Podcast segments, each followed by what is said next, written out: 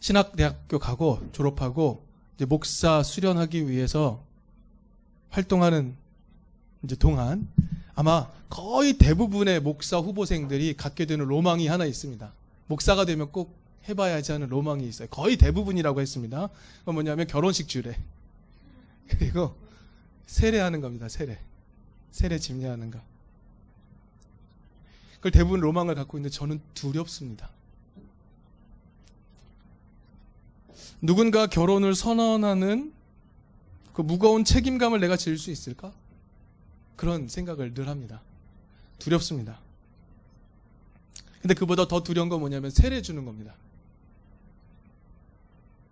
과연 예수 그리스도를 주로 고백하며 욕심대로 사는 삶은 죽고 주님 뜻대로 사는 삶 시작하겠다고 고백하는 그 세례, 집례하는 그 일을 내가 할 수 있을까?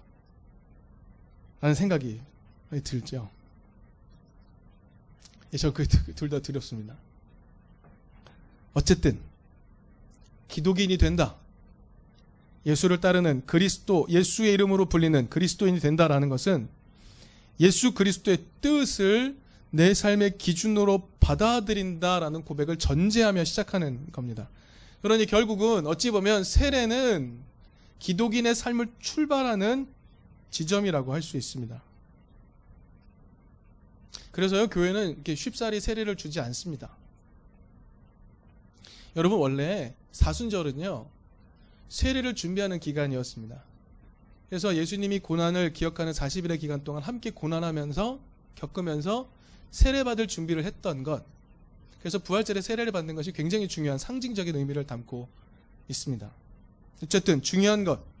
세례를 받기 위해서 이 사람은 과연 신앙의 고백을 할 수 있는가 를 묻고 답하는 것이 반드시 필수입니다.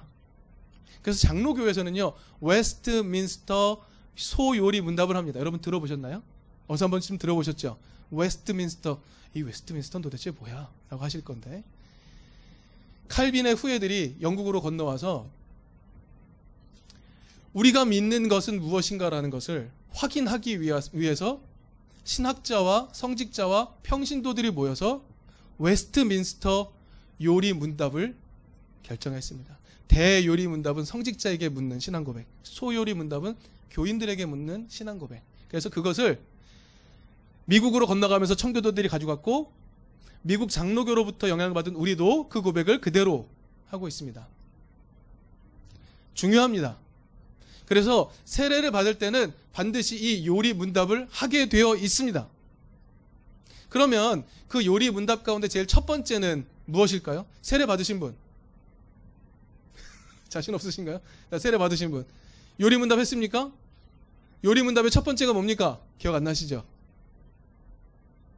기억 안 나실 거예요. 굉장히 중요하니까 제일 앞에 묻는 것 무엇일까요? 사람의 목적은 무엇입니까?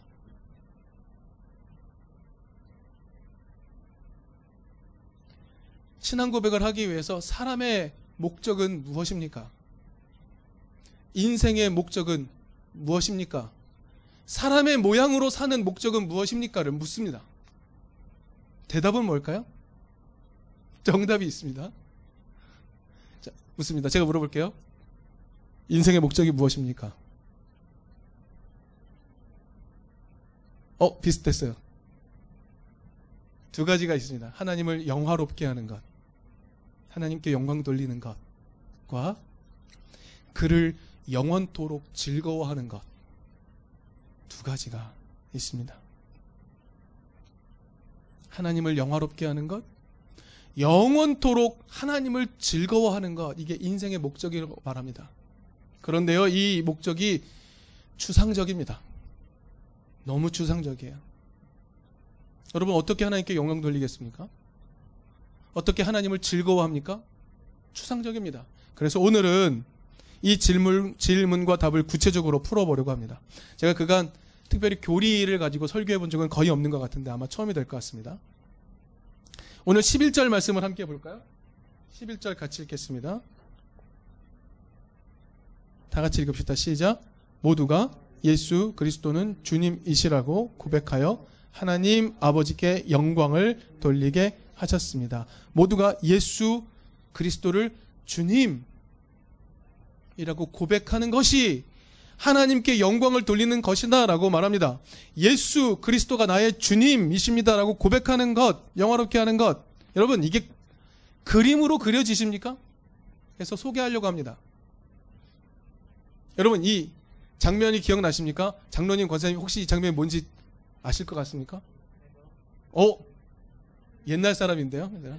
네, 배너입니다. 배너. 배너에서 이 장면을 되게 잘 만든 장면으로 이게 좀 기념비적인 장면으로 삼는 장면 중에 하나인데요.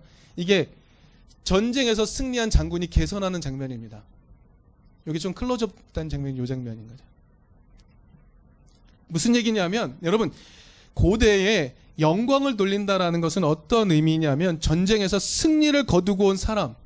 그래서 전쟁을 통해서 그 영토가 확장되고 황제의 통치가 확장되었을 때 그에게 영광을 돌리는 겁니다. 환호하면서 이렇게 말합니다. 우리의 통치자여, 우리를 통치하소서. 당신은 우리의 통치자입니다. 라고 말하는 것. 그것이 영광을 돌리는 거예요. 영화롭게 하는 겁니다. 통치를 인정하는 것. 당신이 우리의 통치자입니다. 고백하는 것. 이것이 영화롭게 한다.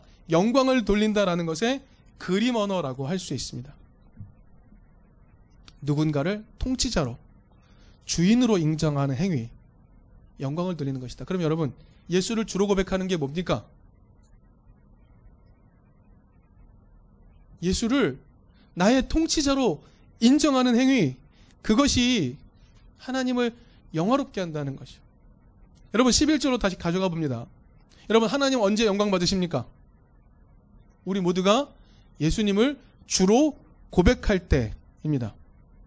다시 말하면, 세상의 통치자가 나의 주님이 아닙니다. 세상이 나에게 말하는 방식이 주님의 통치 방식이 아니라고 고백하는 겁니다. 그리고 예수님의 통치 방식대로 살아가는 겁니다. 미친 것 같아 보여도 그렇게 살아가는 겁니다. 사랑의 삶으로 살아가는 것이죠. 초대교회가 그랬고, 하나님 꿈꾸셨던 그 초대교회의 모습이 그랬다는 것입니다. 우리의 출발이 그랬다는 것이죠. 예수님 통치에 순종하는 것, 여러분 그래서 예수를 주로 고백한다는 이 고백은요 좀 단호한 고백이면서 배타적인 고백입니다. 예수의 통치를 따르는 순간 세상의 통치를 거절할 수밖에 없기 때문에 그렇습니다. 여러분 한 가지는 그림은 조금 그렸고요. 두 번째 영원토록 하나님을 즐거워하는 것은 어떤 의미일까? 여러분 하나님을 즐거워하십니까? 세례 받으신 여러분 하나님을 즐거워하시나요? 뭐가 즐겁습니까? 여러분, 하나님이 즐겁습니까? 여러분, 하나님이 내 욕망을 이루어주는 게 좋아서 즐겁습니까? 하나님이 내 필요를 다 채워줘서 즐겁습니까? 그런 건 아닙니다. 하나, 여러분, 내가 하나님께 충성하면 하나님이 내게 잘해줘서, 내가 하나님께 많이 드리면 하나님이 나에게 많이 줘서, 하나님이 즐거운 겁니까? 내가 많이 드렸는데 하나님 안 주시면요. 여러분 그런 것이 아닙니다. 여러분 하나님을 즐거워한다는 것은요 하나님께 영광을 돌리는 것과 연관되어 생각해야 됩니다. 그게 우리 요리 문답의 맥락입니다. 하나님께 영광 돌리고 그 통치를 계속해서 받는 것 그것을 즐거워함. 그 통치 원리를 즐거워함. 그것이 하나님을 즐거워하는 것입니다. 자, 그럼 여러분 기독교, 특별히 장로교가 고백하는 바 인생의 제일 되는 목적, 사람의 모양으로서 제일 되는 목적이 무엇이라고요? 하나님께 영광을 돌리고 하나님을 영원토록 즐거워한다.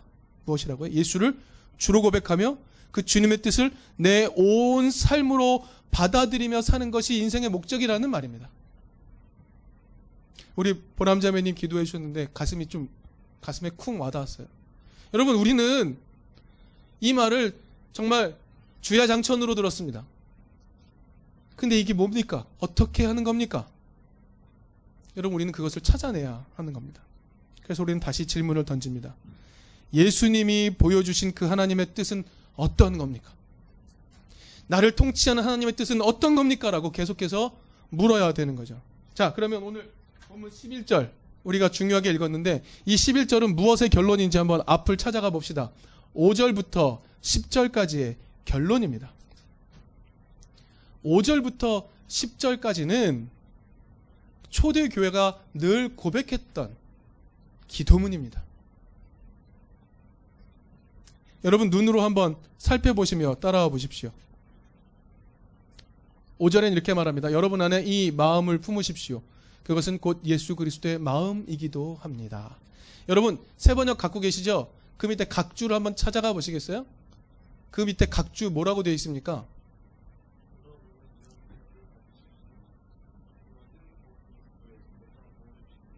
다른 번역본에 이렇게 되어 있습니다.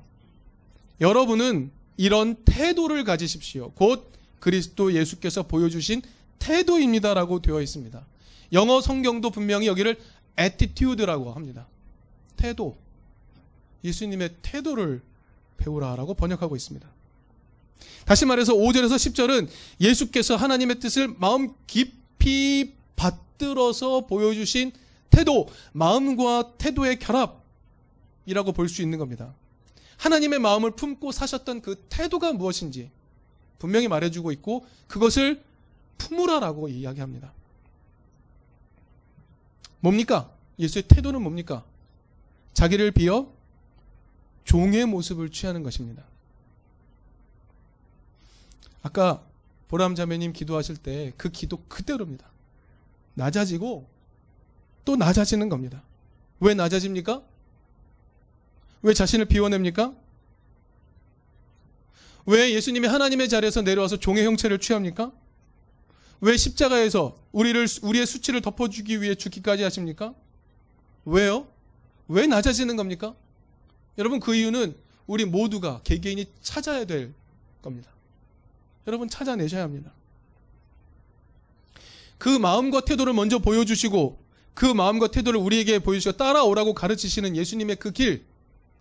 여러분 그 길, 주님이신 예수님이 보여주신 그 길을 따라가며 즐거워하는 것이 우리의 목적이라는 말입니다.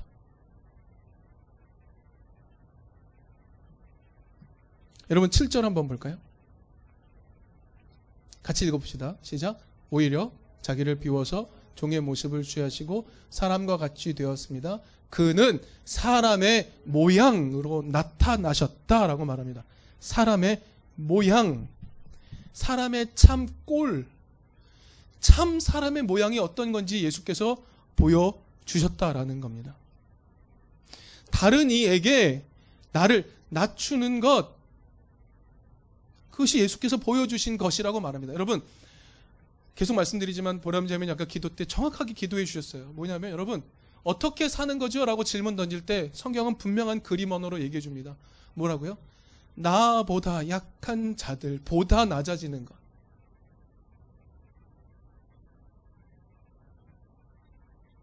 나에게 백 데나리온 빚진 사람을 탕감해 주는 것. 여러분 그 방법이 참 사람의 모양이라고 인생의 목적이라고 예수님은 분명히 알려주고 계십니다. 하늘에서 이 땅에 내려오는 것으로 하나님 자리에서 사람의 자리까지 내려오는 것으로 보여주셨다라고 우리 기독교는 계속해서 신앙 고백해 왔다는 말입니다. 여러분 오늘날 우리가 사는 세상은요 힘 가진 것을 너무 즐겁게 사용하라고 가르칩니다. 힘을 가지면 그것을 즐겁게 사용하라고 가르칩니다. 오늘날 세상은 지위의 계급을 따르는 것을 질서라고 말합니다. 위계 질서라고 말합니다. 힘을 가진 자가 힘을 구사하는 것을 정당하라고 말합니다. 정당하다고 말합니다. 하나님 나라의 모습은 그것과 다릅니다. 이사야서 11장에 이렇게 말합니다. 이리들이 어린 양과 함께 사는 것 가능합니까? 표범이 어린 양과 뛰어노는 곳, 송아지와 새끼 사자, 살진 짐승이 함께 풀을 뜯으며 사는 곳, 암소와 곰이 친구가 되는 곳. 그래서 11장은 이사야 11장은 이런 결론을 내리죠. 힘을 가진 네가 자기를 낮춤으로써 서로 해치거나 파괴하는 일이 없는 곳 하나님 나라 말합니다. 여러분 예수님이 오심과 분명히 동일하죠. 동일합니다. 예수님은 하나님이 이스라엘 백성에게 인류에게 주셨던 그 말씀을 어떻게 살아내야 하는지 보여주셨던 분인 겁니다. 여러분 우리가 예수의 길을 따르는 게 어떤 것인지 잘 모르겠어요라고 할 때 우리한테 벽이 하나 있습니다. 예수의 길을 따라가기가 싫은 겁니다.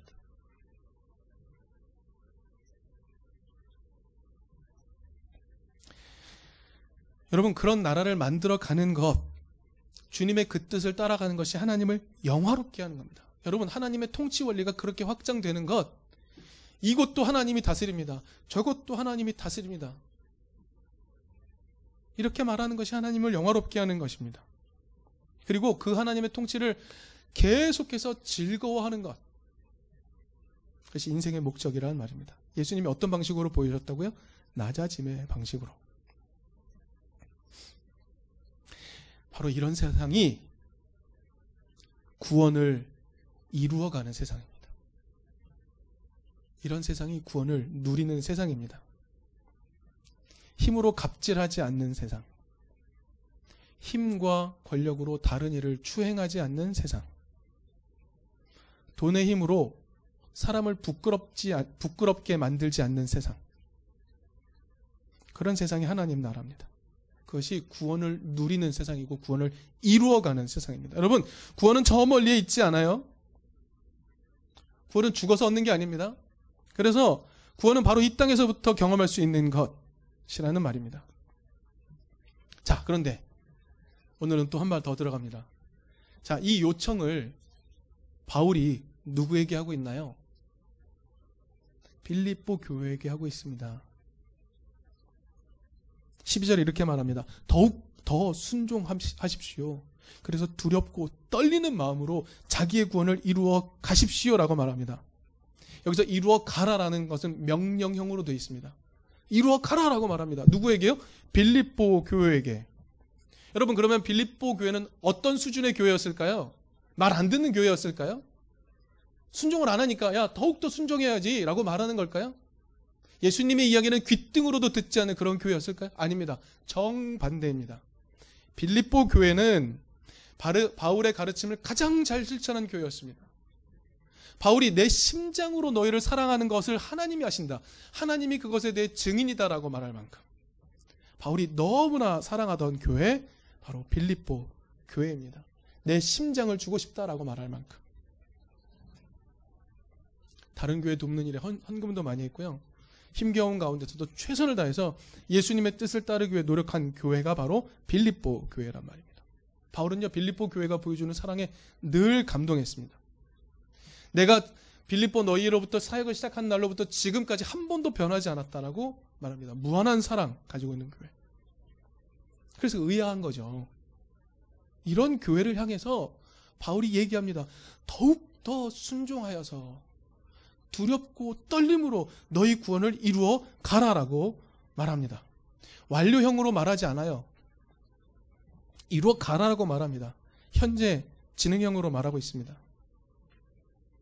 근데 바울은요, 여기에, 여기에다가 염려를 좀 덧붙이죠. 12절 다시 읽겠습니다.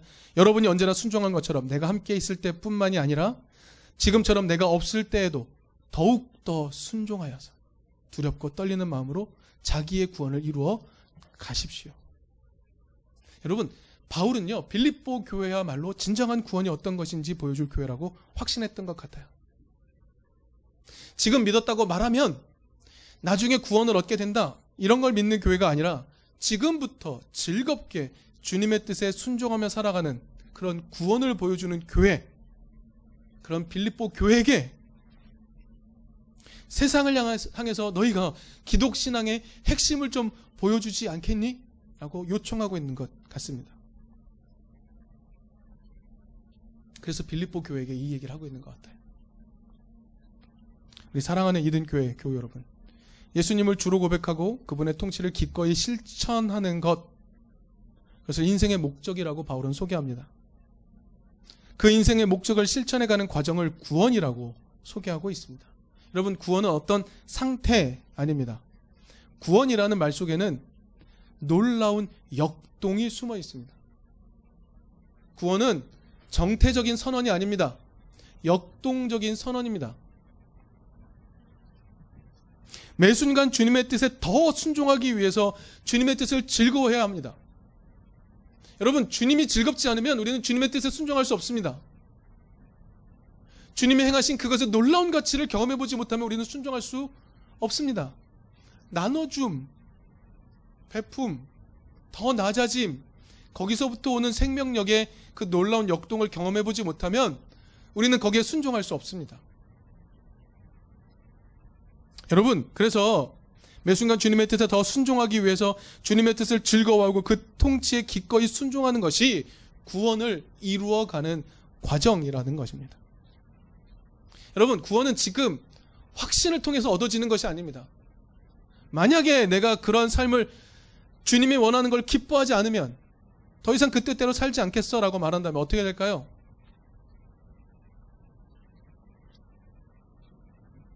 여러분, 내가 예수를 주로 고백하고 그 주님의 뜻, 즉, 힘을 포기하고 낮아져서 서로를 섬기는 것, 그것이 진정한 사람의 모양을 유지해 가는 것, 그것이 구원을 이루어 가는 것임을 깨달아 알아야 합니다.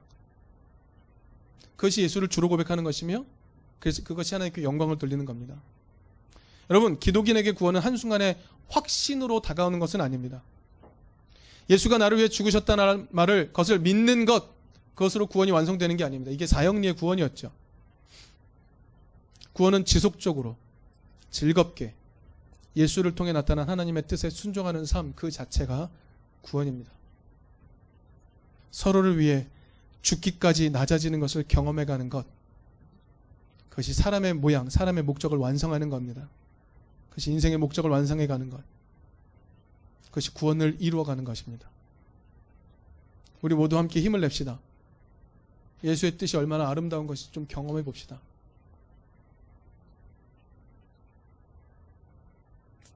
아까 우리 보람자매님의 기도가 계속 마음에 조금 음, 울려서 잘 모르잖아요. 그렇죠? 우리가 왜냐하면 너무 힘드니까 너무 괴롭고 지치니까 그 삶이 어떤 것인지 우리는 실행해 볼 만한 힘과 능력을 너무 많이 상실해서 에너지 레벨이 너무 바닥이어서 무기력해져서 다시 튀어 오를 수 없을 만큼 우리가 주저앉아 있단 말입니다. 그래서 기도합니다. 주님. 우리가 그 사랑을 더 깊이 경험해 볼 수 있는 기회를 주십시오. 그래서 우리도 더 사랑할 수 있게 해주십시오.